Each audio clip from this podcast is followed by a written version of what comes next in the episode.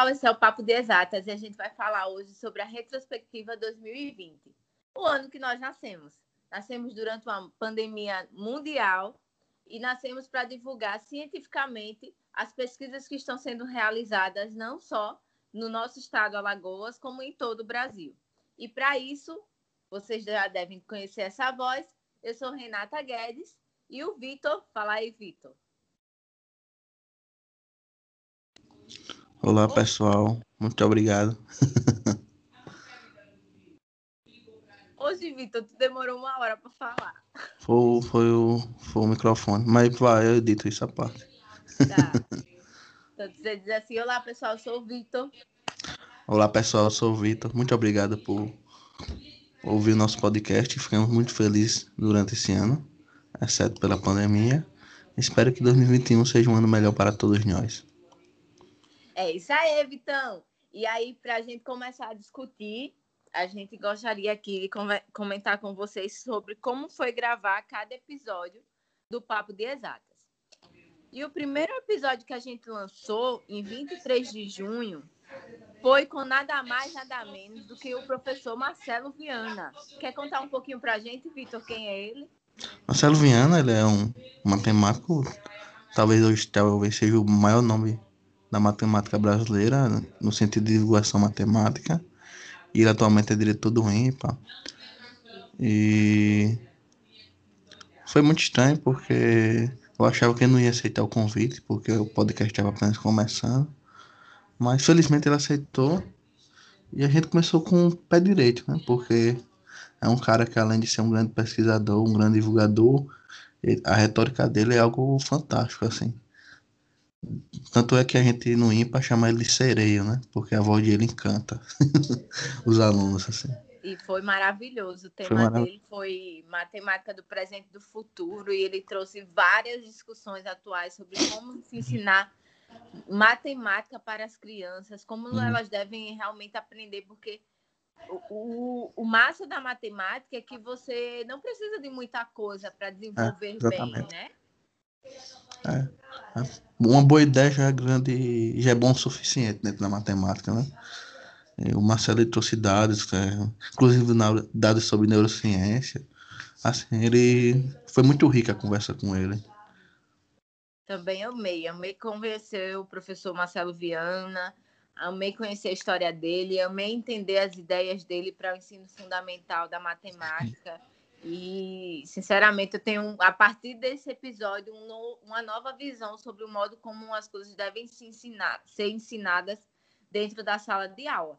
E aí a gente teve um segundo episódio com o professor Francisco Fidelis, que é um professor, está vinculado ao Instituto de Física da UFAL, ou seja, a Universidade Federal de Alagoas, onde a gente está situado, e falou um pouquinho sobre o dashboard da Covid-19 e como esses dados tinham realmente ajudado Alagoas a diminuir ou aumentar o distanciamento social, né? Uhum. Como foi que isso impactou na sua vida?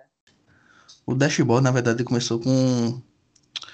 Eu acho que foi errado, porque lançaram uns dados dizendo que 900 mil pessoas seriam infectadas em Alagoas. Só que o dashboard não é isso. O dashboard é sobre previsões mais curtas. Pô. Só que eu acho que alguém, quando foi fazer o dashboard, ele acabou, é como diz, não se atentando né, a, sobre os fatos reais. Né? Tanto é que a conversa do Francis Fidelis, foi, a gente viu que o dashboard não dizia exatamente isso. Mas foi muito bom, porque o modelo que eles fazem tem no máximo para uma semana, com 5% de erro, e que depois foi agregado ao Estado. Né? O Estado e a cidade de Maragogi também utilizou esse dashboard. E felizmente deu certo, né? Eu acho que está sendo estudado até hoje. E está sendo tendo atualizações. Então, eu acho que erraram no início, mas acertaram no fim. E a conversa do Francisco foi muito boa, porque a gente vê que, de fato, como um trabalho integrado entre institutos de pesquisa, como foi o Dashboard, que integrava matemática, física e computação, é importante dentro da universidade e dentro da humanidade em si, né? Porque, em geral, cada instituto fica no seu quadrado e agora pela, talvez seja, tenha sido a primeira vez que três, três ou quatro institutos trabalharam em conjunto. Eu também senti isso, Vitor, que várias vários outros setores do mercado acabaram se unindo para trabalhar é, para combater uma coisa só, que eu acho que há muito tempo a gente não via isso, não só nos institutos de pesquisa, mas nas próprias secretarias de Estado, que várias, é, várias reuniões foram feitas assim a ponto, né, de decidir por todos, porque eu acho que a gente precisava muito disso, dessa união, dessa colaboração. E não vou dizer nunca que a pandemia foi uma coisa boa, mas aí acabou que ela deixou, ela, ela acabou trazendo alguma, alguns sentimentos e algumas atitudes que eu acho que vale a pena a gente levar lá para frente, como é, a integração entre os setores, essa, essa colaboração entre setores de diferentes áreas. Eu acho que foi foi bacana é, ter visto isso. E falando dessa interação, né, a gente também teve o terceiro episódio sobre segurança alimentar com Marcelo Souza, mais de 30 anos de experiência na produção de alimentos, demistificando a ideia de que no Brasil faltaria alimentação, já que o Brasil é um país que, a partir do momento que conseguir produzir em escala o trigo, que está previsto para os próximos três anos, já vai ser autossuficiente em todos os alimentos que, que consome. E aí é um dado bem importante, a gente veio com números bem importantes sobre a pandemia, o consumo de alimentos, aumento de, de valores nas, nas prateleiras, que a gente sentiu na pele, né, Vitor? Principalmente a questão de higienização de comida, né? Foi um tema bastante interessante de como você higienizar alimentos, principalmente as frutas, que são vendidos em feiras. Então acho que as dicas que ele deu foram importantes. E além de você ver que o quanto a engenharia pode ser aplicada no dia a dia, né? Que é algo que a gente acha que só fica em indústria, em, em construção, mas não, ela tá, tá bastante presente no nosso cotidiano. Ah, eu concordo completamente. Não por ser engenheira, né? Mas eu concordo que a, engenharia ela tá em tudo. E falando em engenharia, a gente também teve um episódio muito bacana com o professor Diogo Tiago, que de fato mudou a vida de uma população na cidadezinha do interior de Alagoas com robótica. Conta um pouquinho para a gente, Vitor, sobre ah. como foi gravar esse episódio. É, o Diogo Tiago é, ele é formado em física pela UFAL, atualmente fazendo mestrado. Ele tem um trabalho muito importante que é robótica, ele trabalha com alunos de ensino médio e ensino fundamental. E ele faz projetos com Arduinos e etc. E é bastante premiado esse trabalho dele, ele inclusive já chegou a ser jurado de alguns eventos. E foi bastante interessante que a gente vê que, apesar de toda a dificuldade que a educação tem, por exemplo, o Fundeb foi um foi trabalho infinito para ser aprovado, algo que era que era para ser simples, porque é muito importante. Apesar de toda dificuldade, com esforço, com, com com qualquer esforço que a gente faça, a gente já faz bastante diferença, né? E com certeza os alunos que passaram por esse projeto e que estão passando, é, a mente deles vão mudar e com certeza a, quando eles, eles, vão chegar bem mais maduros na faculdade do que alunos que não tiveram essa oportunidade. Concordo com você, Vitor. E sou apaixonada por robótica e eu acho que todo mundo deveria aprender robótica também. E a gente veio para um outro episódio, que foi até uma das grandes discussões aí, 2019, 2020, sobre o novo petróleo, né? Ciência de dados, aquilo que começou há pouco tempo, as pessoas começaram a trabalhar sobre esse tema, mas que a gente faz uma previsão de que nos próximos 20 anos ainda será o novo petróleo.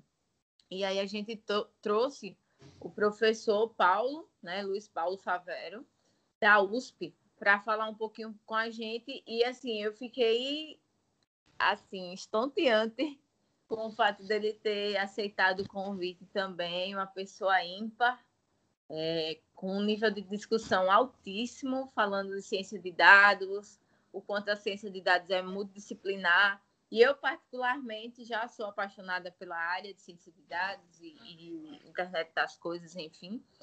E aí, o que é que você sentiu ao gravar esse episódio também? É, o Luiz Paulo Fábio, eu acho que ele é.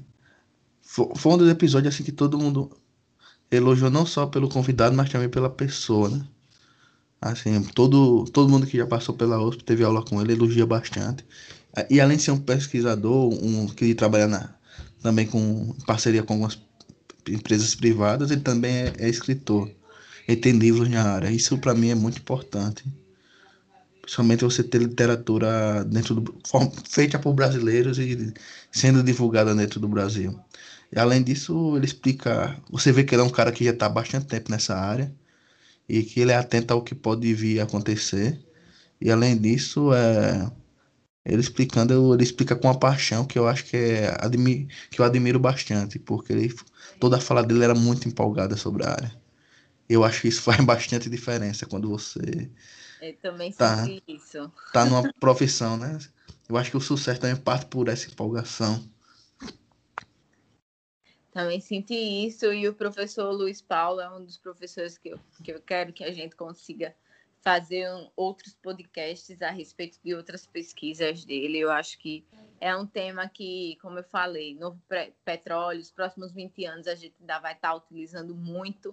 E eu acho que a partir de agora é só isso que a gente vai utilizar, né? Dados para comprar cerveja que a gente gosta, dados para comprar até uma xícara dentro de casa.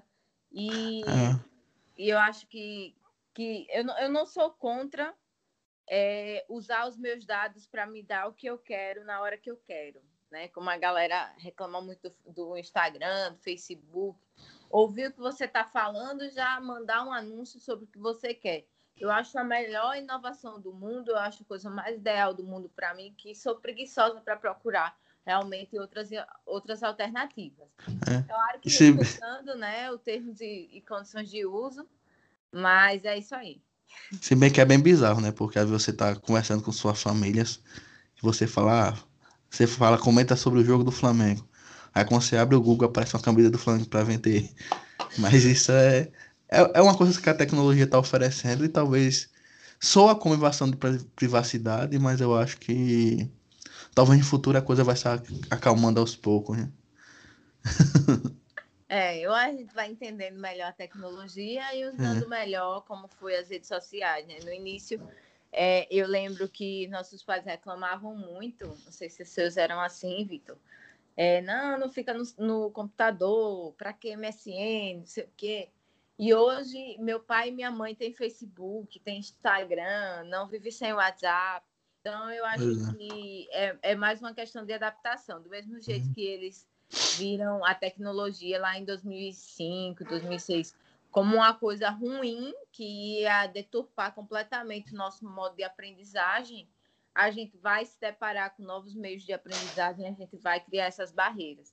E eu, eu sou a prova viva disso. No início que minha mãe decidiu cursar o ensino superior, é, ela decidiu fazer um curso EAD e eu fiquei meio descrente. Poxa, será que vai dar certo? De repente eu estou terminando um mestrado EAD, que se não fosse EAD eu não conseguiria, porque pelo ritmo de trabalho que eu estava fazendo, eu não conseguiria de jeito nenhum acompanhar as aulas. Então, eu acho que é isso. Eu acho que a gente vai se adaptando às novas tecnologias, aos novos meios de aprendizagem, e a gente tem que aprender a usar tudo isso que tem à disposição, que não é pouco, que é muito fácil da gente, da gente sair do nosso rumo, da gente sair é, do foco, é, utilizar isso ao nosso favor, né? É uma coisa que não é fácil. Mas aí a gente vem também para uma discussão muito boa com Leonardo Campos, da UFMG, sobre nanomateriais, física de nanomateriais, né? E só explicando, um nanômetro chega a medir 100 mil vezes. Não, agora imagina Corta essa parte, viu? Uhum. E agora a gente vai falar sobre física de nanomateriais com Leonardo Campos. Agora uhum. você imagine que você pega um fio do seu cabelo, aí você vê a espessura dele. Pelo menos meu cabelo é bem fino, né? Agora imagine se a gente corta ele 100 mil vezes mais fino.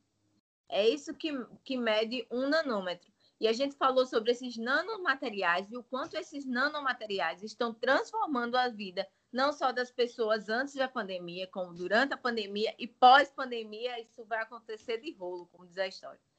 Então, fala aí um pouquinho sobre como você o que você achou sobre gravar esse episódio.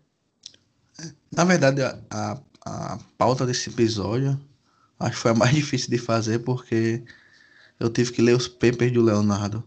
A sorte que o Leonardo e o grupo dele são, eles escrevem bem. Então, eu só precisei ler a introdução, que eram quatro, cinco páginas no máximo.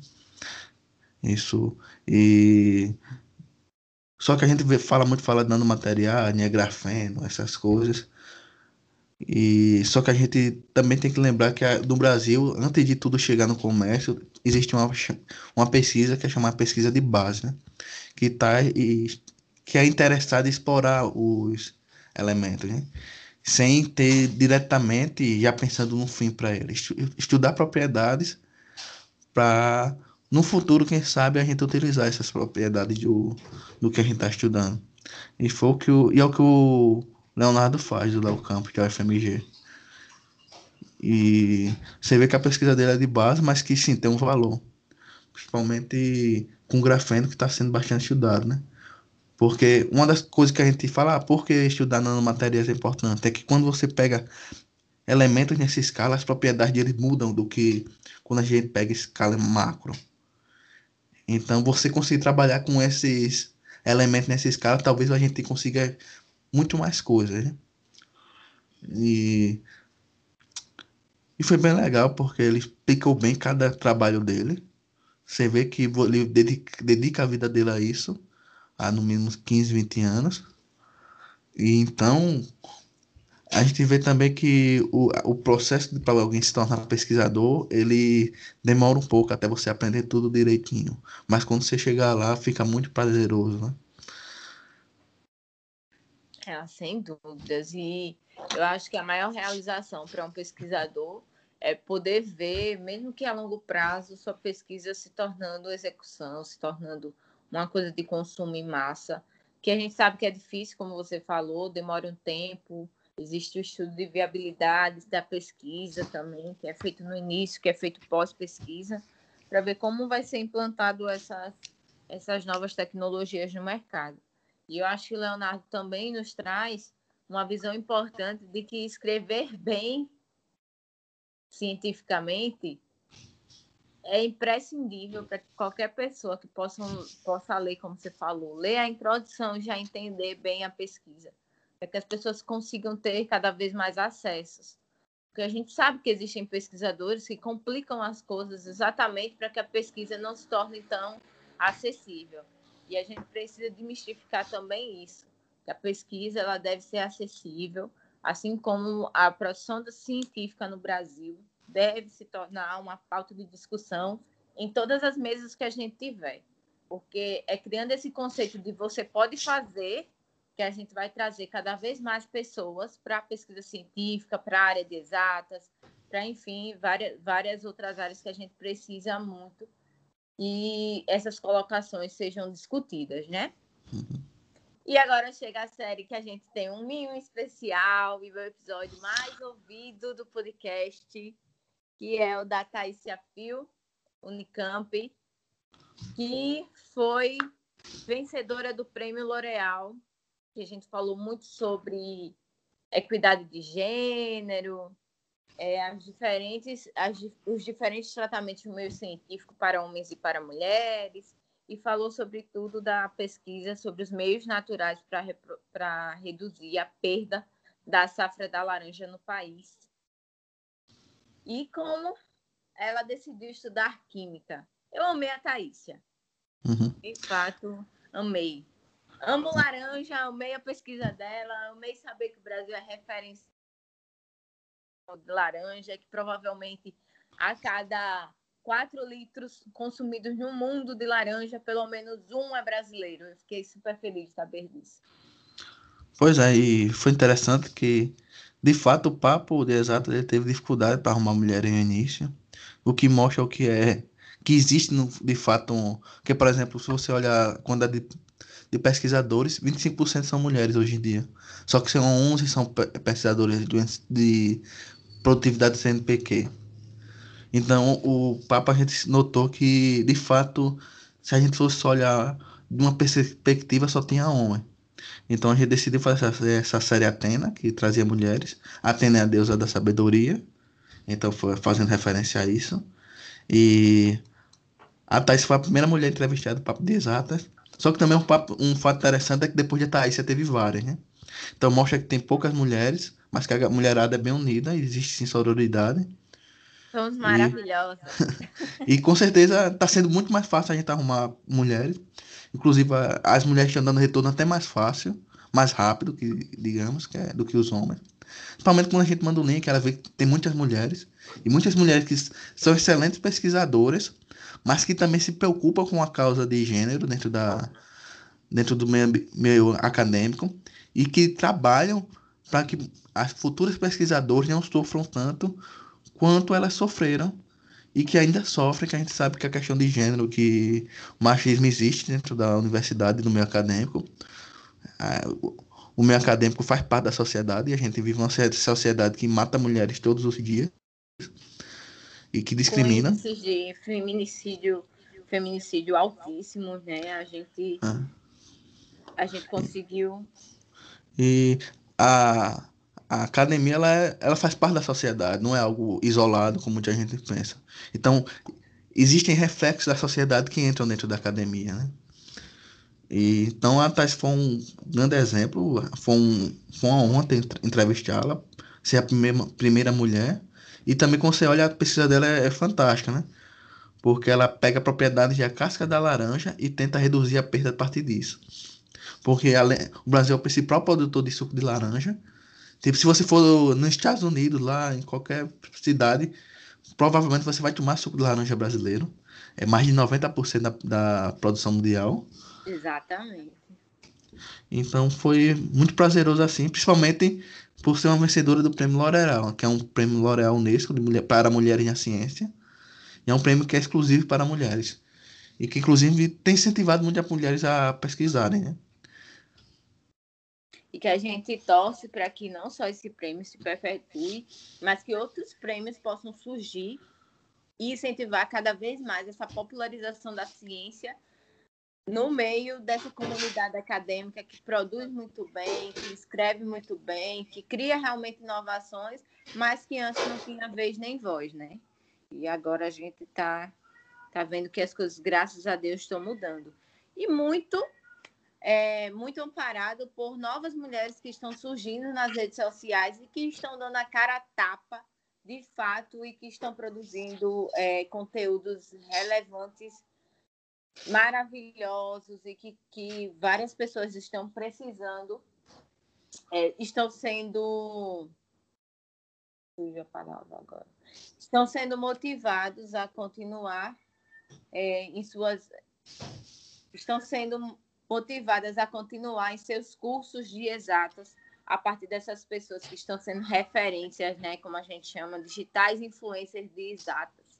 E aí a gente vem para o episódio de nada mais, nada menos do que Júlia Jacoldi, que é a matemaníaca, amiguíssima do Vitor, maravilhosa no YouTube, que fala sobre matemática, conteúdo sobre equidade de gênero nas exatas, assim, maior referência hoje no Brasil sobre a, o ensino da matemática de uma forma moderna, não só aquela visão do que eu preciso aprender para passar no vestibular, mas o que eu preciso aprender de matemática para a vida. Né? Eu achei ela fantástica, a energia dela durante a gravação, assim, fora de série. Amei, pois amei, é. amei. Pois é. A Júlia ela tem um canal Matemanica, que já tem mais, acho que 80 mil seguidores no YouTube. Inscritos, na verdade, né? Seguidores no Instagram. Então, a Júlia ela faz vídeos falando sobre matemática, divulgação, faz, é, faz, é, respondendo problemas que são bem interessantes, divulgando áreas da matemática, não só da matemática, mas da física também. Então, muita gente acaba entrando nos cursos desejados a partir dos vídeos da Júlia. Assim, eu já tive amigos que, que foram para universidades paulistas e, e conversando com ela lá, você encontra pessoas que procuram a Júlia para agradecer ah, pelo seu vídeo. Eu fiz, comecei a fazer arquitetura.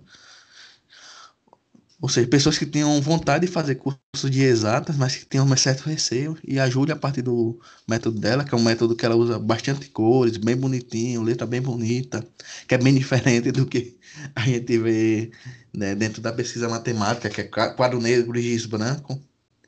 E ela mostra que a matemática é divertida. E o impacto que ela está tendo social é muito grande. E uma coisa que ela falou que chamou bastante atenção é com relação a essa questão de gênero é que, em geral, mulheres, quando querem fazer matemática ou ciência, elas querem ficar afastadas dessa questão de gênero, para não parecer que elas querem ser forçadas. Né? Ou seja, a questão de gênero é muito mais profunda e existe muito mais a nuance do que a gente está acostumado a ver. Eu que o diga, meu amigo, mas concordo com você. É, falar sobre a equidade de gênero estando dentro de um curso de exatas é meio que criar um, um criar um, um alvo para que as pessoas possam sempre bater naquela tecla de ah, você só está falando isso porque você quer uma nota maior, do que você quer se posicionar melhor, enfim, não pela sua capacidade, mas pelo seu gênero, que a gente viu aí depois do, do episódio de Thaísia Fio, que aí veio Júlia, veio outras mulheres que a gente já vai falar, é o quanto as histórias se repetem e o quanto outras mulheres puderam ser livres para cursar o que quiserem na vida a partir dessas mulheres que a gente trouxe, trouxe para a discussão que não desistiram, né? Que no primeiro assédio de professor ou de aluno não desistiram, disseram, olha, você vai continuar me assediando e eu vou te enfrentar e eu vou fazer acontecer e eu vou terminar meu curso. E aí isso é muito ah. importante é, bater nessa tecla, porque a Júlia, o, papel que a Júlia faz como digital influencer no YouTube, que é uma rede social onde as pessoas procuram se aprofundar mais sobre o assunto, é assim imprescindível para a gente continuar a vivência nesses cursos de, exatas, de fato. Ela traz uma realidade do eu estou vivenciando e você também pode vivenciar, mas nós podemos fazer isso juntos.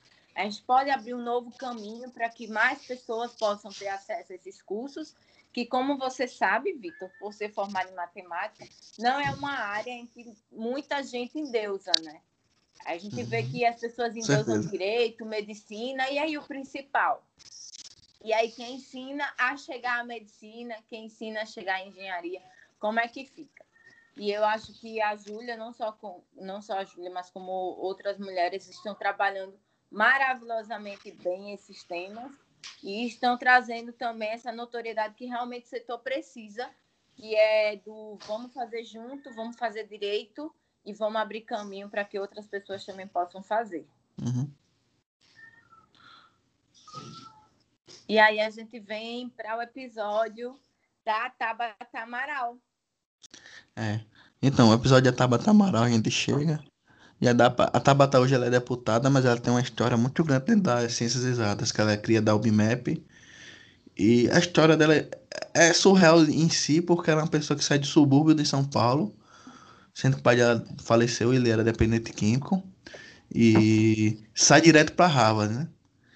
Então, tipo, ela pode dizer que saiu do subúrbio para Harvard. E o que não é trivial, você pensando naturalmente. Porque chegando lá, ela começou estudando astrofísica, só que ela também se formou em ciências políticas. E hoje ela é deputada federal. Então a história dela começa nas exatas, continua nas exatas, só que em algum momento ela vira, ela vai para ciências políticas. E hoje ela é deputada federal. E a impressão que eu tive da Tabata é que ela é workaholic, assim. Ela é aquela pessoa que bota na cabeça uma coisa e vai até o fim. E que ela briga, ela vai atrás. E, e ela também leva outra nuance, né? Com essa questão de gênero, que é a questão da do quanto o meu político ele é masculinizado. Então ela conta várias histórias sobre como é ser mulher e jovem dentro do dentro da, da, da Câmara dos Deputados, né? O quanto ela sofre ameaças. E que a gente pode pensar, ah, mas isso é normal. Não é normal você ameaçar uma mulher. Não é normal você ameaçar ninguém. E principalmente ameaçar uma pessoa porque ela é mulher. Então foi bem interessante. E mostra também que a, a, você não precisa ficar somente nas ciências exatas e que ciências exatas e as questões sociais, elas não são coisas é, disjuntas. Elas têm muita interseção e são, ambas são importantes para a humanidade. Então a gente chega. Então a gente chega no episódio da Sheila Marques, que é professora do Instituto Federal de Alagoas, Campus Palmeiras dos Índios. E aí, Renato, o que você achou? a Sheila é uma maravilhosa. Eu conheci a Sheila em uma palestra, né? E aí, é, a partir do dia que eu conheci a história dela, eu falei, não, ela tem que ir para o papo de as pessoas precisam ouvir a história dela. E é uma professora que tem mestrado e doutorado na área de engenharia de materiais, né? Hoje dá aula no IFAL, do Palmeiras dos Índios, mas é do Rio Grande do Norte. E a história dela começa com coragem, né? Coragem para continuar no Instituto Federal e cursar uma graduação e cursar um mestrado e um doutorado numa área em que só era ela de mulher no laboratório, enfim. E ela conseguiu traduzir isso para os alunos dela de forma muito brilhante, quando ela se deparou com uma outra realidade no campus Palmeira dos Índios, né? Quando ela foi, ó, agora você assume o seu papel de professora e esse laboratório você conduz do jeito que você achar que deve. E foi o que ela mais que foi foi deixar todo o grupo de pesquisa misto para que as mulheres pudessem ter é, não só a possibilidade de desenvolver essas pesquisas, mas também de entender que casar e ter filhos não era a única escolha. Né? Ela, ela fala muito sobre isso, que quando ela entrou, no primeiro dia de aula, que ela, que ela perguntou aos alunos, onde você se vê daqui a cinco anos, era assim, a maioria das mulheres assim falavam que a perspectiva da região era casar e ter. E aí, quando ela começou a trabalhar várias linhas de pesquisa e trabalhar, de fato, os alunos na área de exatas, eles começaram a perceber, as alunas começaram a perceber que era possível estudar, trabalhar, ser independente e também casar e ter filhos, que era a coisa que ela mais levava em consideração, né? Porque quando você é do interior, acho que muita gente que está ouvindo esse podcast sabe, quando você é do interior, é, você tem possibilidades muito limitadas. E aí, naturalmente, o que aconteceu com a sua mãe, com a sua avó, acaba se reverberando na sua vida. E eu acho que a Sheila é um ponto de inflexão muito importante para o campus de Palmeiras dos Índios, assim como ela deve ser, é, deve existir milhares de Sheilas no, no Brasil inteiro que está fazendo com que várias pessoas consigam entender que não existe só um caminho, né? Que realmente são salvas pela educação e que não precisam perpetuar a ideia de que porque meu pai ou meu irmão trabalhou naquela empresa até morrer, eu preciso fazer também isso. E, e eu acho que esse episódio ele foi genial, não só nas discussões da pesquisa dela, que a pesquisa dela é engenharia de materiais, ela já foi super premiada, já foi até para o Caldeirão do Hulk é, falar sobre a pesquisa dela. Se não me engano, hoje ela está trabalhando exclusivamente com tijolos feitos de bagaço de cana. Né? Já foi premiada, enfim. E recentemente ela recebeu um aporte internacional para continuar a pesquisa. Então, você vê que o interiorzinho de Alagoas, com a professora aqui entende o que é desenvolver pesquisa, entende o que é captação de recursos, consegue trazer de benefício não só para a cidade, mas para o Estado e para a rede Instituto Federal. E, e, sem dúvidas, ela é um marco no Papo de Exatas, porque ela traz uma realidade de uma pessoa que teve que mudar muito de Estado para poder chegar onde chegou, ter o sucesso acadêmico que tem e que a gente sabe que muitas pessoas, não, não só mulheres, mas muitas pessoas travam na hora que você tem a oportunidade, e eu acho que, que foi o seu caso também, Vitor, da coragem de você ter uma oportunidade é, fora do seu estado de residência e você abraçar e você ir. E a gente sabe que não é fácil, mas assim, eu acho que ela é um ícone de coragem para a gente, assim como você é também dentro da área de exatas. Muito obrigado pela parte que me toca. Sim, a, a... mas é, é bem interessante, principalmente a pesquisa da Sheila, né? E mostra como a cana parece que ela é infinita tem infinitas possibilidades de trabalho. Né? É surreal assim o que a gente pode fazer com cana. Tanto é que o Brasil tem uma cultura canavieira é, desde de sempre, basicamente.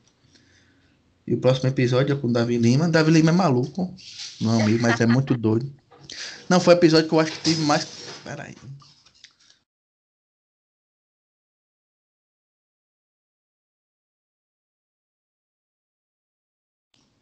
Sim, teve o episódio do Davi Lima. Davi Lima é meu amigo, mas ele é maluco. Então a gente tinha que ficar fazendo cortes, porque ele ficava. Corta isso. Tem um, um corte que eu vou revelar que é o seguinte, que ele chegou e falou, ah, se a vida te der um, um limão, você faz a limonada e se quiser botar açúcar. E tipo, isso era no meio ele falando sobre o evento, que era o Matifest.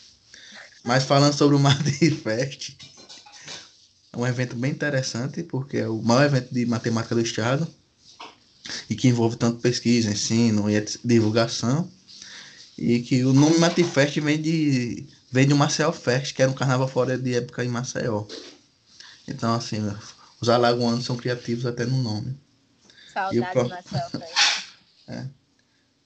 E o número 12 foi com a Manuela Souza. Eu acho que foi o episódio assim mais com mais difícil de fazer, porque, Renata, é, a, a Manuela Souza, ela não só é mulher, pesquisadora, ela trabalha na UFBA, ela trabalha com álgebras não associativas, e, mas como ela também é negra. E mesmo morando na Bahia, você tem muita dificuldade quando você é uma mulher negra no Brasil. Por exemplo, ela falou que uma parte bem interessante é que quando ela morou na Itália, ela evitava morar, falar com pessoas. Né? Só para falar sobre como é a Itália, por exemplo, a Itália, o primeiro jogador negro dela foi o Balotelli. Isso na década de 2010, né? Na década que está acabando. Década passada. Ou seja, o futebol tem quase mais de 100 anos e a Itália vai ter um jogador negro agora. De 100 anos depois do início da seleção. E era um jogador que, só para deixar, só para ter a comparação, era um jogador que praticamente dividiu o país. Né? Tem gente que não queria ele lá. E qualquer coisa que o Balotelli fazia era polêmica. Então era. Ela é uma mulher negra, tem toda a dificuldade de ser uma mulher negra dentro do, do, do país que a gente é. Como, por exemplo, ser confundida com a mulher da limpeza, sendo que hoje ela é, hoje ela é coordenadora de pós-graduação do Instituto de Matemática da UFMA. Então, só que mesmo assim você vê que ela tem uma força de seguir em frente e também ela tem um grupo que é procurando ma ma matemáticas negras dentro do país. Muito bacana, fora que a pesquisa dela é em álgebra, né? É. Um assunto que quando você vê no ensino médio você não gosta. e agora Mas... No... Depois você desenvolve bem na faculdade. Pelo menos foi comigo. Eu desenvolvi bem na faculdade, apesar de não gostar na, no ensino médio. Mas é uma guerreira maravilhosa. E aí a gente vem para o episódio com o Hugo Nunes, né? Uhum. Que eu acho que de todas, de todos os episódios que a gente fez em 2020, o Hugo traz uma, uma realidade completamente diferente, porque apesar de ser homem e branco, é, teve outras dificuldades que acabou que, que teriam tudo para acabar com, com o estudo dele, com a pesquisa, enfim. E mesmo assim, ele conseguiu juntar uma rede de apoio muito bacana para se uhum. tornar professor em matemática, para se tornar mestre em matemática aplicada. E, enfim, é, ser também um professor do Instituto Federal, que a gente sabe que não é fácil. Pois é, o Hugo, ele, com 16 ou 17 anos, ele teve um acidente no judô e ele ficou sempre tetraplégico, né? Ele só consegue mexer os braços e tem pouca dificuldade com, a, com os dedos, quase ele não mexe. Só que depois de três anos ele voltou para o FAO, ele terminou a graduação. E você vê que. Alô? Barulho aí é? Não, tá barulho aí? Não, você parou de falar? Você disse alô. Porque tava tudo mudo. Ah, então vou repetir a fala. O Hugo, ele é um cara que ele é sempre tetraplégico. Ele com 17 anos teve um acidente no judô. Então ele perdeu, só movimenta os braços hoje. Então, mesmo assim, ele conseguiu entrar na, continuar a faculdade de matemática. E a história dele é, é surpreendente, porque ele não só terminou a faculdade, como fez o mestrado. E fez o mestrado em, em álgebra, né? Que é uma área que é bem difícil quando você vai avançando os níveis. E hoje ele é professor do Instituto Federal de Alagoas. E a história dele é de superação, basicamente. Uma pessoa que chegou perto de morrer e que hoje tem uma vida digna, com emprego, com um salário. Tá hoje ele consegue se manter. Só que ele teve dificuldades, porque, por exemplo, para ir para a faculdade ele ia com a mãe e com amigos, tudo dele era, tinha que ser muito adaptado. Só que mesmo com essas dificuldades ele conseguiu seguir em frente. Aí é a gente, o mais importante, é, né? Conseguir chega, é. Então a gente chega no episódio de Adriana Neuma, que foi o mais longo. Ela ficou meio mal, como eu lembro na época, porque ficou uma hora e meia. Mas a Adriana Neuma, ela levanta outro ponto de quando você é mulher dentro da academia, que é o fato de ser mãe. Ela é uma pesquisadora. e o quanto é. isso pesa, né? É. Por exemplo, só para você ver o quanto é diferente você ser mãe, o quanto isso muda a sua vida dentro da academia, é que muitas mulheres deixam de ser mãe, de fato, para escolher a carreira, que não deveria ser assim, que maternidade e paternidade é algo fantástico, e que durante a pandemia apenas 8% das mulheres conseguiam manter suas atividades, e quando era mãe, apenas 4% conseguiam manter as atividades. Então, é muito mais pesado. E além disso, é, isso é tudo dado de uma, de uma pesquisa de um grupo chamado Parents in Science, que é formado por mais mães que são professores universitários e que faz pesquisa sobre o, impacto da maternidade. E uma coisa também que, que eu acho fantástico assim, das mulheres é que normalmente elas são bem unidas, né? A gente vê as meninas durante o ensino médio, ensino fundamental, elas vão juntas pro banheiro. E pra gente que é homem é muito estranho isso, porque a gente faz sozinho. Só que isso não só acaba quando acaba o ensino médio, né? Essa força de se, se juntar e batalhar por algo é, é, algo muito fantástico e que segue até quando as mulheres conseguem algo muito grande. Elas não esquecem das outras, né? Sororidade eu acho que é algo que. Não acredito muito nisso, mas acho que meio que está intrínseco dentro da mulher. Se bem que eu acho que é um mecanismo de defesa, você juntar os próximos. Então, ela não só tem Parents Insights, mas como também tem grupos que ajudam meninas que, que estão ingressando na faculdade e que têm filhos que têm dificuldades. São pessoas que são dispostas a ouvir, ouvir outras pessoas. Né? Empatia, que é uma coisa que está muito em falta no dia de hoje. Principalmente no meio tão. Em meios machistas, é empatia algo mais complicado. E por último, tem um episódio. Acho que foi o mais divertido, que foi o da Luna. E a Renata, você tem falado da Luna? Assim, primeiro da Adriana, né? Sim, sim, é verdade. Maravilhosa, que é uma maravilhosa, que tem um currículo lindo, que tem é, conseguido manter uma carreira acadêmica e profissional lado a lado com, a, com maternar, né? Que sendo mulher, na realidade que eu sou, que eu tenho hoje, eu sei exatamente o ano que eu quero ter filho porque depois disso ou antes disso vai uhum. me atrapalhar na carreira e eu acho que muitas pessoas também calculam isso. E que não é fácil. A gente sabe que depois que a criança nasce, é, tudo fica mais difícil porque as pessoas começam a, a ver você como alguém frágil, como alguém que, que depende sempre de. Claro que a gente depende de uma rede de apoio, mas com alguém que não pode atender determinadas demandas porque vai estar sempre passivo de ser atrapalhado, enfim. Coisa que com o homem isso não acontece, né? A gente não é ah, parado numa entrevista de emprego de, de uma forma masculina, masculina falando, o cara praticamente nunca é perguntado se ele tem filhos ou não. E, e nós somos perguntadas a todo tempo, principalmente quando se vê uma aliança no dedo. É você tem filho quantos? Você casou quando? Você pretende ter filhos quando? Porque isso de alguma forma implica em quanto você vai ser produtivo para a empresa.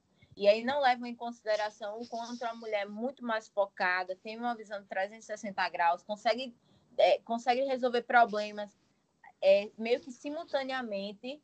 E, e eu acho que é isso que esse episódio também vem, vem discutindo e que a produtividade feminina, ela de maneira alguma ela é modificada quando se tem filhos. Pelo contrário, acho que o foco se torna maior porque a mulher é obrigada a pensar 10, 20 coisas ao mesmo tempo e resolver elas, assim, levando em consideração muito mais do que se precisa do que o que se quer naquele momento.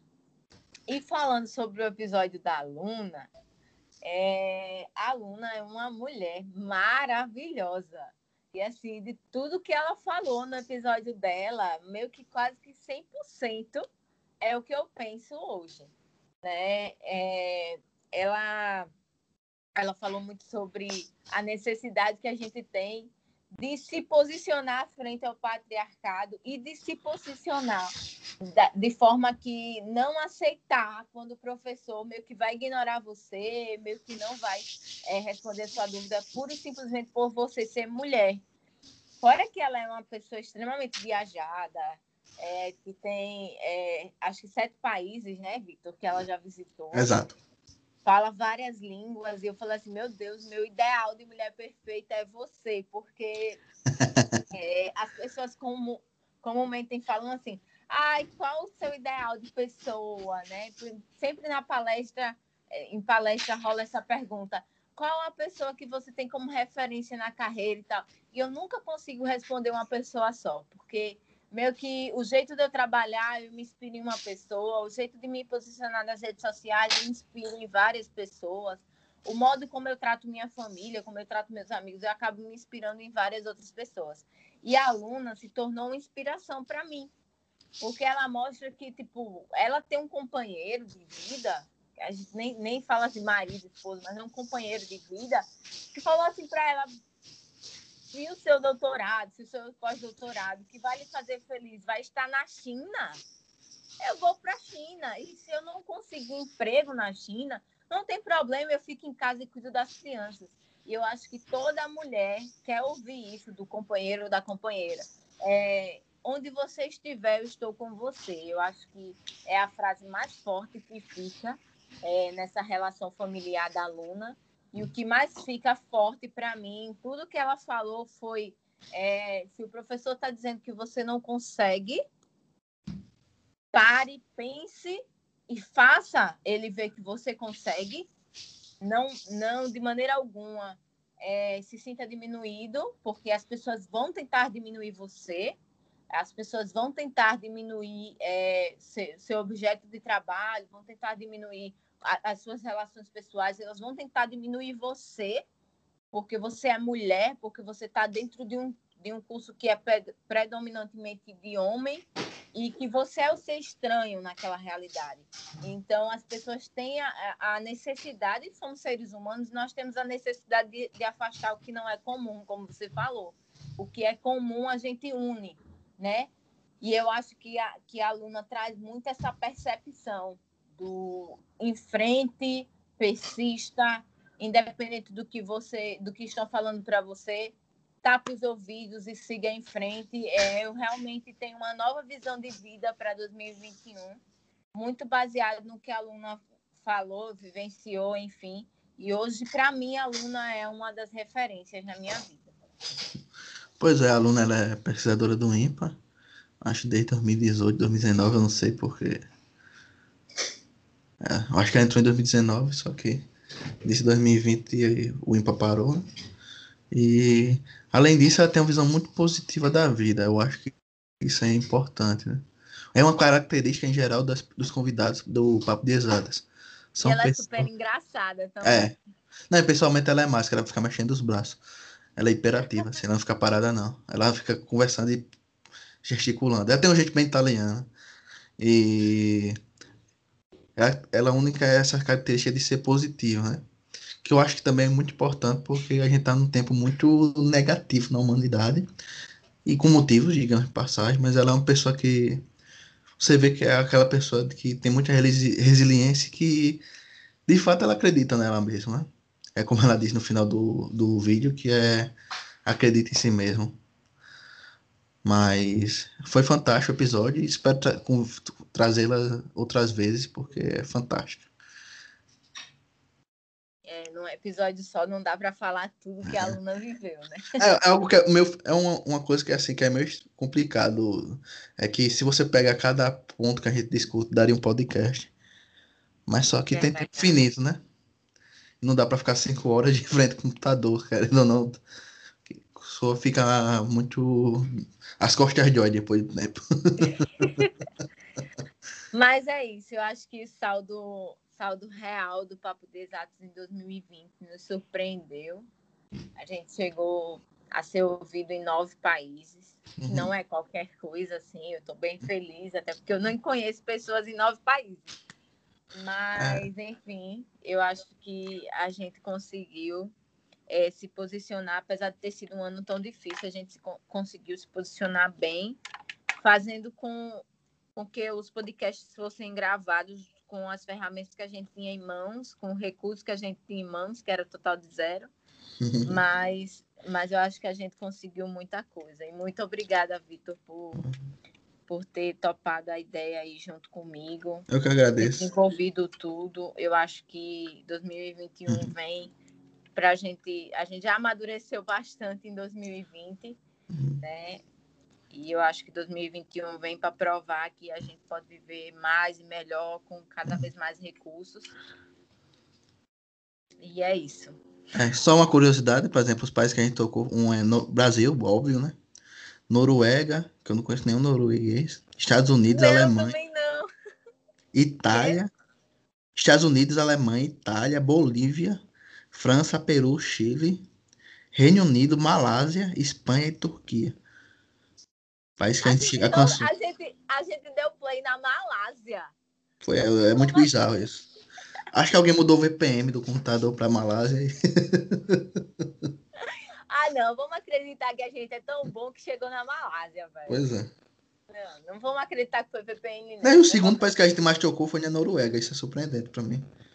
É, nós somos incríveis, nós somos incríveis. Ah, a gente fala, a gente fala lá. E a gente fala português de Alagoas, que não é um português normal.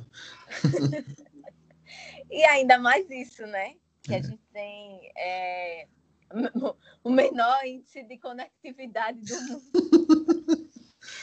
Mas, assim, é, eu estou bem feliz com os resultados que a gente teve. Eu, tô, eu acho que foi, é, foram episódios muito produtivos. É assim, eu estou recebendo, sempre te mando feedbacks assim maravilhosos sobre como estão os nossos nossos episódios, das pessoas indicando pessoas maravilhosas para para gravar os podcasts, que eu acho que é isso que vai fazer a gente ser ainda maior em 2021, sabe? Essa uhum. pegada de, ah, eu confio tanto no seu trabalho que eu quero ouvir essa pessoa é, sobre sua visão de trabalho. Não sei se o formato que a gente está fazendo é o certo, a gente está tentando, a gente está errando, a gente está tá acertando, graças a Deus, muito mais do que errando. Mas eu estou bem feliz com os resultados de podcast no ano de 2020. Tá bem. Espero que 2021 tenha muito mais episódios, muito mais histórias legais para contar.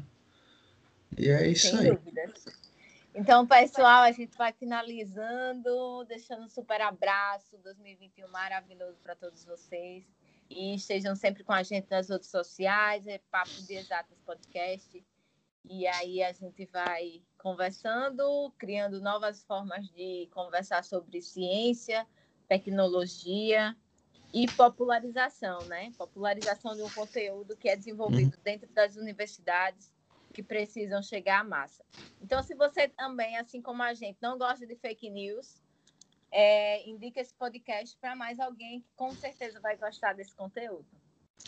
Pois é, então, é, só para dando continuidade à fala da Renata, eu acho que o conhecimento deve ser divulgado e que também a gente compartilha da ideia de que a universidade tem que sair da bolha dela e tem que chegar à sociedade. E o podcast eu acho que é a maneira mais simples que tem de fazer isso, porque é só áudio, é só conversa, não precisa ficar fazendo vídeo, montagem, nem nada. E, Quase e é algo eficiente. É. E é bem eficiente, né? De chegar a você.